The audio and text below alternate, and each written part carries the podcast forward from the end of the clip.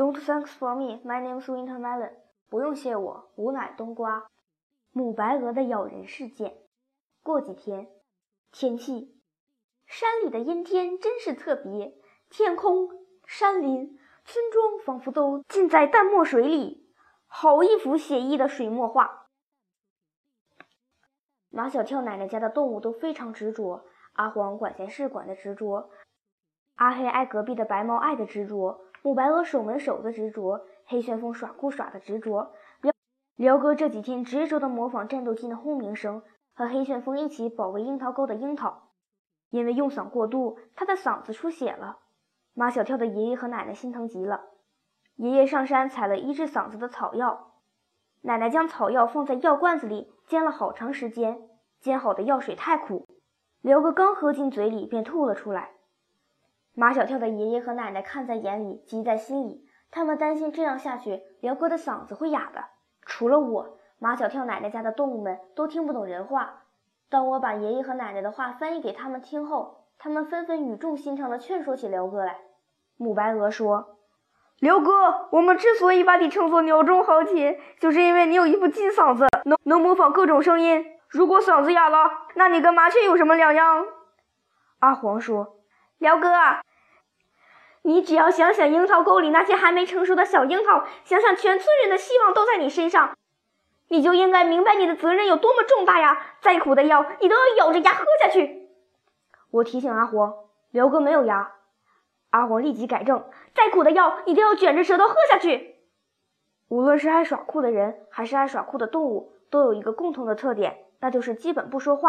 如果非说不可，那也惜字如金，所说的话绝不超过四个字。现在黑旋风也觉得辽哥必须吃药，本来他只想说四个字：良药苦口。可他一开口，竟破天荒说了七个字：“良药苦口利于病。”我也曾喝过很苦的药，那还是在杜真子家的时候，我感冒了，杜真子便让我喝治感冒的药。那药不仅苦，还有点酸，难以下咽。杜真子把我抱在他的怀里，用手捏住我的鼻孔，因为吸不了气也出不了气，所以药灌进嘴里以后，我也没什么特别的感觉了。我刚把这经验告诉辽哥，胖胖就叫起来。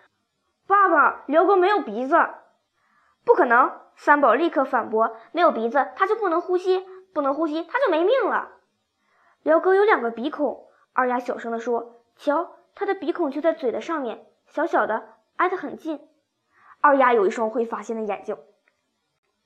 三宝跑到厨房，拿来两个饭粒，粘在辽哥的鼻孔上。啊！辽哥张大嘴：“我不能呼吸了！”阿黄伸出一只爪子，将辽哥的头往装着药水的碗里一摁。辽哥，快喝药！憋着气的辽哥将碗里的药全喝光了。这药草的药效真神奇。辽哥打了一个喷嚏，堵在他鼻孔上的两个饭粒立即飞了出去。辽哥吼了一嗓子，声音居然比以前更嘹亮。辽哥自然而然的又模仿起了战斗机的轰鸣声来，这听起来就像有一群战斗机在我们头上盘旋。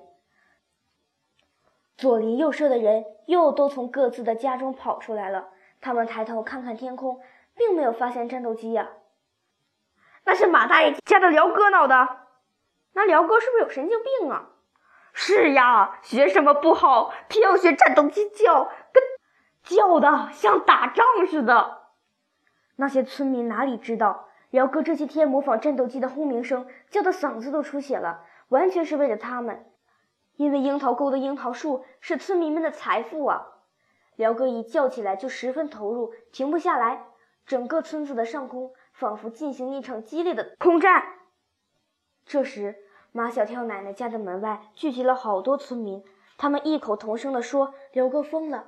他们要把辽哥的嘴用胶带封起来。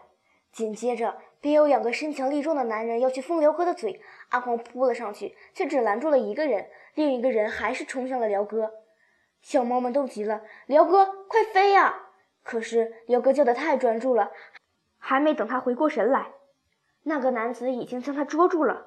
就在这时，英勇的母白鹅挺身而出，他扭着肥胖的屁股，迈着坚定的步伐，走向那个将辽哥捉拿在手、正得意洋洋的男子。母白鹅一伸脖子，便咬住了那个男子的一根手指。哎呦！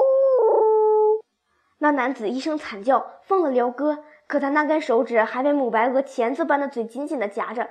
男子拼命地甩手，想把手指从母白鹅的嘴里挣脱出来。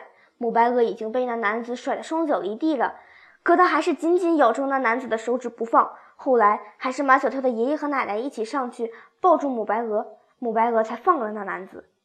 那男子的手指被母白鹅咬得又红又肿，像一根胡萝卜。他不依不饶地叫嚷着，要马小跳的爷爷和奶奶赔他的手指。一直待在猪圈里的黑旋风，这时候肯定是忍无可忍了。